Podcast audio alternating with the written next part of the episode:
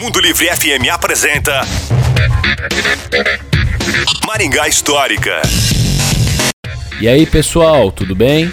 A sessão Lado Mal da Cidade, de O Jornal de Maringá, que foi veiculado em 27 de julho de 1960, trouxe um problema que se tornaria crônico: o trânsito. Segundo o texto, de certa forma, o trânsito da cidade de Maringá era bem organizado naquele período, com legislação e politicamente adequado com o policiamento.